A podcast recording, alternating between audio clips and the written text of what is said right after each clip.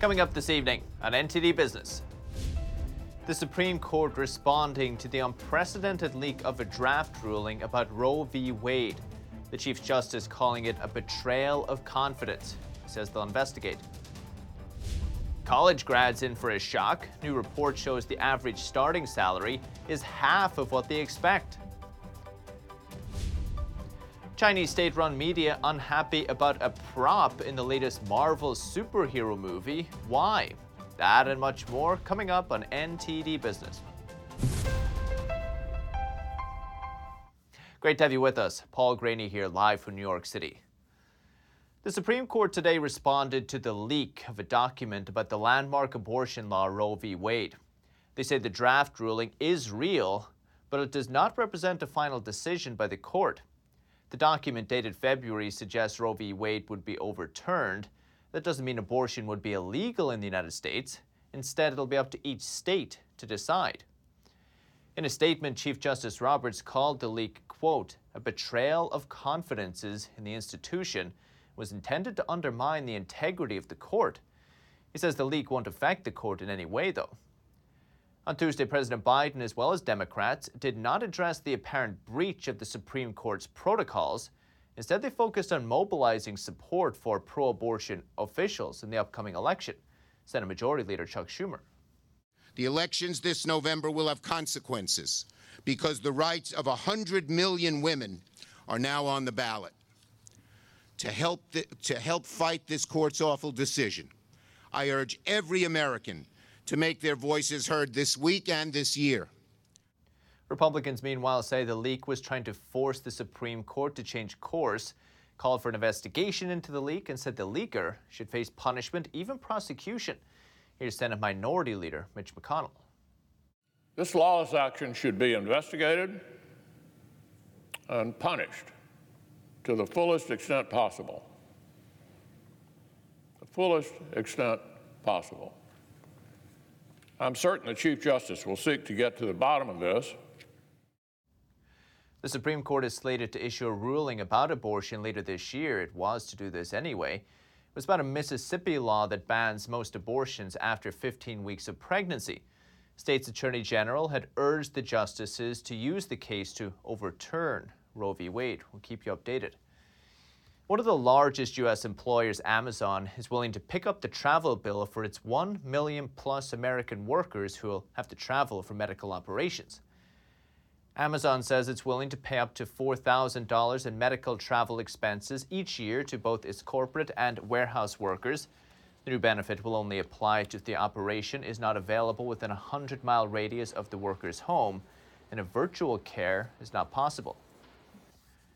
An oil giant BP can breathe a sigh of relief. Just a few hours ago, a British a spokesperson for British Prime Minister Boris Johnson said the government won't impose a windfall tax on the company. BP's profits more than doubled last quarter, despite a massive loss in leaving Russia. NTD's Colin Fredrickson has more. It seems BP won't be hit by a windfall tax after all. A spokesperson for Boris Johnson said Tuesday a windfall tax could put off billions worth of opportunities awaiting investment in the North Sea and put at risk jobs in the industry. This came after BP recorded quarterly earnings of $6.2 billion, the highest since 2008. This happened despite a massive loss after leaving Russia. BP credits exceptional oil trading and a stronger refining result. The head of the UK's Labour Party, Keir Starmer, says figures reinforce the case that we've been making, which is that with so many people struggling to pay their energy bills, we should have a windfall tax on oil and gas companies in the North Sea. Large profits and high energy prices are prompting many to call for a windfall tax, a one time tax on companies that made exceptionally large profits. It is completely insane. Daniel Lacalle is the author of The Energy World is Flat. Lacalle says this would disincentivize BP from transforming its business model. The company is investing massively from uh, its activities to put money into renewables. So, what BP is actually doing is a lot better for the environment and a lot better for the transition of the energy model globally than what governments would do. Lacalle says BP's return on average cost of capital is not very high either because energy prices were low for a very long time. It's only 15 months ago that we announced our biggest loss in history uh, because of low oil prices. So we're here today with high oil prices. BP CEO Bernard Looney told CNBC that BP is doing three things with those profits rewarding shareholders, which includes pensioners, investing in more production, including renewables, and paying more in taxes. Colin Fredrickson, NTD News. A new electric vehicle battery business is helping car makers reduce their reliance on China. Sila Nanotechnologies was founded by a former Tesla engineer. It's announced plans for a new plant in Washington state where it will make silicon based anode materials. That's an alternative to graphite, which 70% of which comes from China. Not only that, silicon based materials can store 20% more energy than graphite can. As more cars are produced, Sila wants to help car makers reduce their reliance on China. Back in 2020, Elon Musk said Tesla will use silicon based anodes in its batteries. Well, we don't know for sure if that happened. And Apple is accusing a rival tech startup of poaching engineers to steal chip technology. It's suing Rivos in California federal court. Rivos has allegedly hired over 40 former Apple employees in the past year alone. Apple accuses at least two former employees of taking large amounts of confidential information with them to Rivos. Now, Apple wants the court to block this startup from using Apple's trade secrets, order its former employees to return its property, and award it compensation in cash. And on Wall Street today, stocks ended slightly higher after a choppy session. The Dow rose 67 points, two tenths of a percent. S&P 500 rose 20 points, half a percent, and the Nasdaq gained 28 points, two tenths of a percent today. Despite GDP falling last quarter, there have never been more job openings, if you follow the Labor Department data at least. And a record 4.5 million workers quit their jobs in March. We saw plenty of new quits in the business services sector as well as construction. ZipRecruiter's chief economist says as employers asked workers to come back to the office, more people quit. She says people just really want to work from home. Total number of job openings hit 11.5 million. That's the highest level since the data series began December 2000. That means there were nearly two job openings for every worker looking for work in March. Retail and manufacturing job postings rose while government jobs and positions in transportation, warehousing, and utilities went down. And Joseph Trevisani is the senior analyst at FX Street, asked if he, like many others, is predicting a recession this year. The major risk, shall we say, I think, is in consumer spending. It has not fallen dramatically, it's come off a bit. The problem there, of course, is inflation. In or, I, I'm not able to believe that going through the rest of the year, if you have inflation where the consumer's purchasing power is contracting two, two and a half percent on the year per month, that this is not going to have an impact on consumer spending.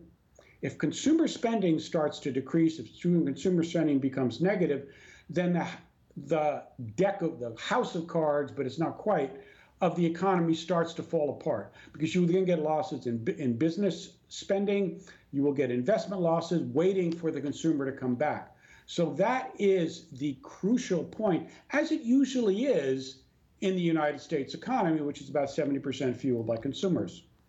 But usually when this happens, we have, you know, loose monetary policy, start stimulating the economy again, right. but we can't do that with the inflation we're and seeing. And that, of course, we? that, of course, is the other big risk. And it's a risk which we're going to start dealing with tomorrow because the Fed is going to raise rates by half a point. If you look at the CME projections from the Treasury futures market, you have uh, the Fed funds rate at 3% or more by the end of the year. Now, with an economy that is growing apparently about 1%, let's be optimistic, 1, 1.5%. If you raise rates 2.5 or 3% in one year, and the market based rates based on the 10 year and mortgage rates are going to be considerably higher, is that what kind of effect is that going to have on the economy? It would seem that this adds to the risk, not seem, this does add to the risk for the U.S. economy and the recession risk. So the Fed is pitching right into a recession risk with its anti inflation policy. 3.5% Fed's fund rate would be significant. What would that mean for just a regular American family? Well, I mean, it depends on what you're doing. I mean, certainly um, credit card charges will go up. Mortgage rates have already gone up, and there's been the, the mortgage market and the, the new homes market has originally come off quite quite hard. So it's a real issue for everyone who has to deal with interest rates. But guess what? That's everybody. That's businesses. That's consumers. So we will have an impact across the economy. It is may it is the standard going back two, three generations way for the Fed to deal with inflation. But as you noted, it is usually occurs when the economy is overheated. The economy is not overheated, and the job market, although it appears to be overheated, actually is not. How long before we start seeing this show up in government finances and possibly talk of increasing taxes to, to make up the shortfall? That would be another another negative aspect for the economy going forward. I mean, we're in an election year, so I don't think you're going to see any tax increases. Um, are you going to see a rise in, in the government's financing costs? Of course. I mean, how could it be otherwise? You already have the Treasury um, yields much higher than they were in the beginning of the year. So new bills come out at the higher rates, not the pre- previous rates. But in this case, all that's going to happen is the Fed is going to sell, sell more debt to finance the old debt. Can it do it even in this inflationary environment? It can. The U.S. has the most enormous advantage, financial advantage for a nation in the world, in that it, it both has the reserve currency and is seen as the safest investment in times of trouble, regardless of everything else. So, no, I don't think the U.S. will have any trouble selling its extra debt. Joseph Trevisani, FX Street, appreciate it. Thank you. My pleasure. Thanks for having me. In a matter of weeks, some college grads will be on their way to their first job in the real world. But will the salaries be what they expect? NTD's Phil Zoe has the story. How important is salary to a student straight out of college? It's an important factor that everyone should think about. The average starting salary has risen to over $50,000, a whopping 8% increase in the past five years alone. It was very important to look at how many people got jobs after they graduated from a certain school. College student Victor tells me even though demand is high, students still have to work hard to score that dream job. About like the experience that you have um, if you have internships, if you already had jobs, then it might be easier for you to get a more high paying entry level job. But one report says some students are expecting a six digit salary when they graduate, which is nearly double the average starting salary. So I'm seeing salary increases of 20 30% to what they were a year ago in different roles. Jonathan Clues is the CEO of Student Bridge, a firm that connects students to nearly 300 universities. You need to look at the lifetime value versus just your out of college value because out of college you don't have any experience and people want to pay for experience as well.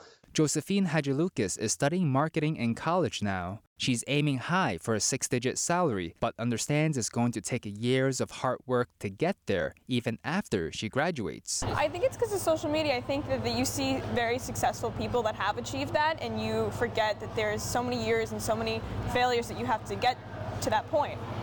There's a shortage of outstanding workers, so it's a great time to be graduating from college.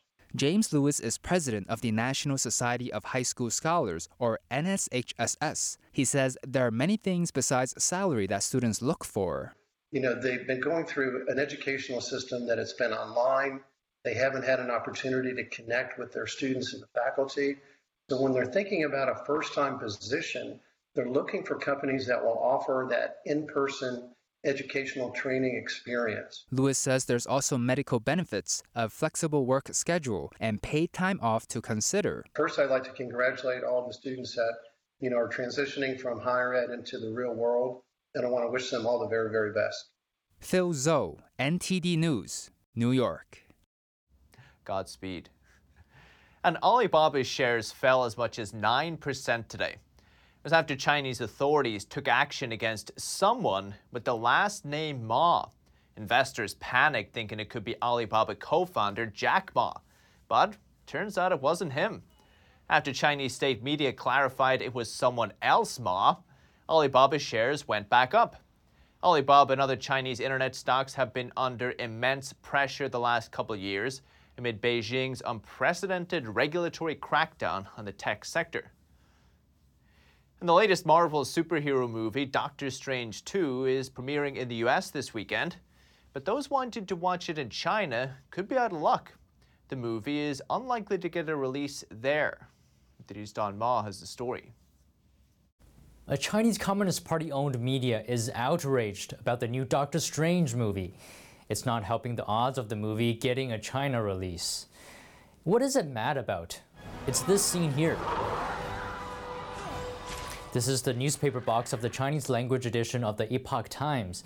The Epoch Times is also NTD's sister media. It's known for its coverage of current affairs in China, including the Chinese Communist Party's human rights violations, Beijing's propaganda and influence operations abroad. But did Marvel Studios put the newspaper box in the movie on purpose? Movie producer Chris Fenton says it's unlikely that this was purely accidental shows that they know every frame of that movie, what's in there, and the continuity experts, the script supervisors, and everybody in post knows exactly what props are used. So the idea that the 200 to 300 people on set that day and the 200 to 300 people in post production over the course of post production did not notice the Epoch Times vending stand in there, it seems very far fetched. When Chinese state-owned media The Global Times saw the Epoch Times box, it was less than happy about it. It published an article over the weekend smearing the Epoch Times and calling the inclusion of the newspaper in the movie shameful. The Global Times article was published on May 1st, and on May 2nd, the Epoch Times found 44 of its Chinese language boxes vandalized with graffiti in New York. The deputy editor in chief of the Chinese language Epoch Times says the Chinese Communist Party is involved in the vandalism. The Epoch Times newspaper box appeared in a blockbuster movie. The CCP didn't feel good about this, so they sent people to graffiti our newspaper boxes. This is what they always do. This has happened many times. Every time we report on a major incident about the CCP, they vandalize our newspaper boxes. Doctor Strange has been submitted to the Chinese authorities for review, but chances of approval are now looking slim. Well, I think the idea of this movie getting into China is probably now not existent. It's unknown if Marvel Studios will keep the Epoch Times newspaper box in the movie. Doctor Strange in the Multiverse of Madness is hitting theaters this Friday and is expected to open up to $200 million at the box office. Don Ma, NTD News. See you there. Still to come this evening. Stay with us. Bird flu outbreaks causing concerns in the United States. But one egg farmer in California says he's more worried about something else. one of the most significant artworks in American history is up for grabs. Christie's will auction it off soon. We take a sneak peek. That and more coming up on NTD Business.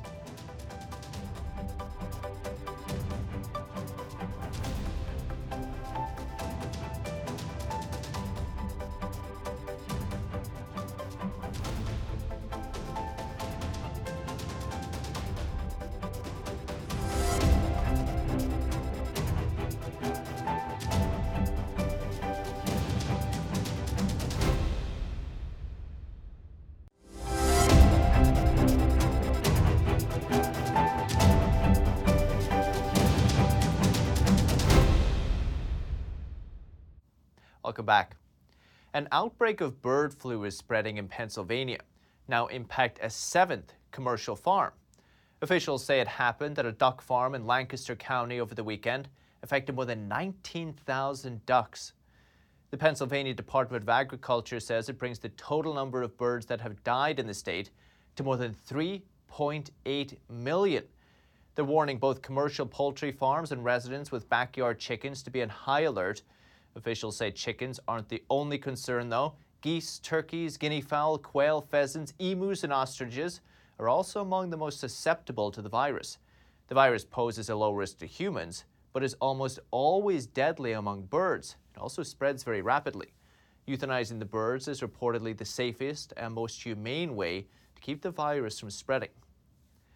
U.S. Department of Agriculture confirmed that 265 flocks in 32 states have been struck with the avian flu, affecting a total of nearly 37 million birds nationwide. One California egg farmer fears bird flu may wipe out his entire flock of nearly 25,000 chickens. However, it's inflation that really keeps them up at night. Lisa Bernhard reports. Bird flu and inflation have Frank Hilliker worried about the future of his farm.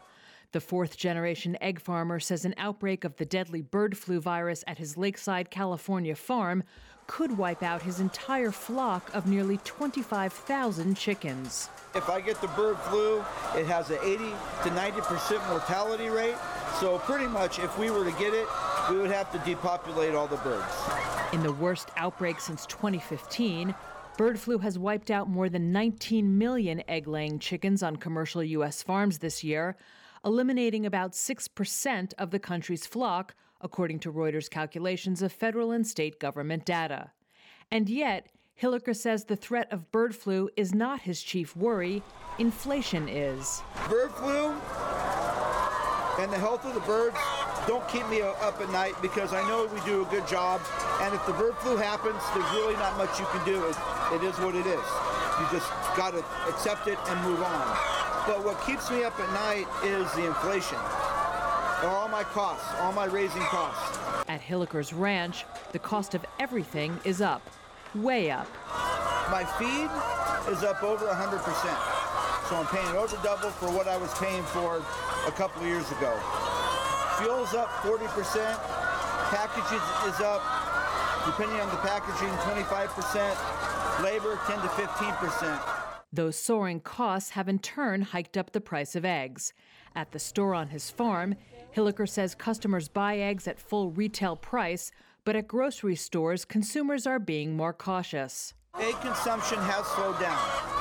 Some of our biggest stores that would take two, three pallets of eggs a week, you figure there's 900 dozen on a pallet, are down to like just taking one pallet a week because they've gotten so high.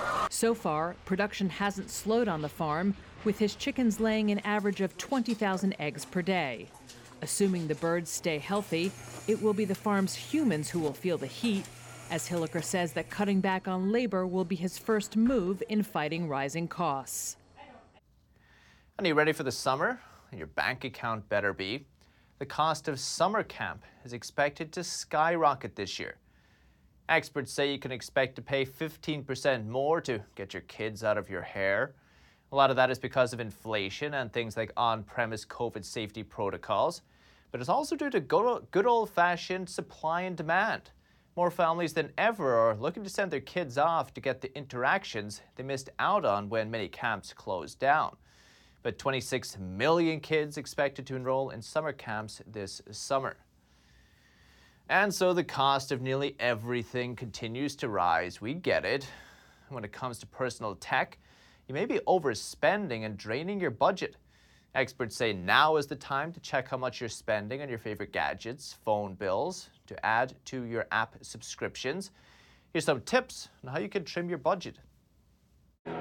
Inflation is at a 40 year high, and with the price of nearly everything going up, your personal tech budget could be taking a hit. The amount of money that we're spending on tech is getting bigger every single year, and it makes sense, right? We're working remote, we're doing things kind of on the go.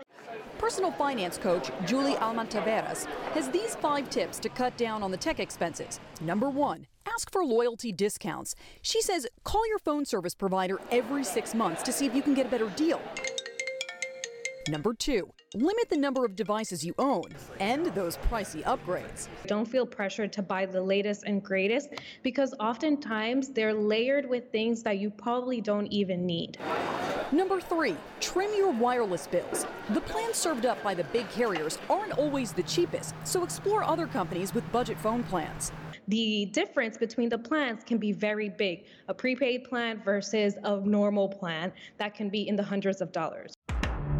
Number four, cut down on the streaming or rotate plans. You may not need them all together at once. And finally, number five, cancel those online subscriptions from apps to online tools and services. Look at what you can cancel now.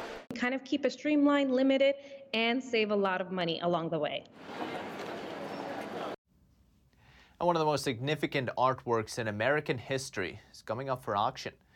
Christie's thinks it's going to sell for up to $20 million. Today's Evelyn Lee got a sneak peek before the auction.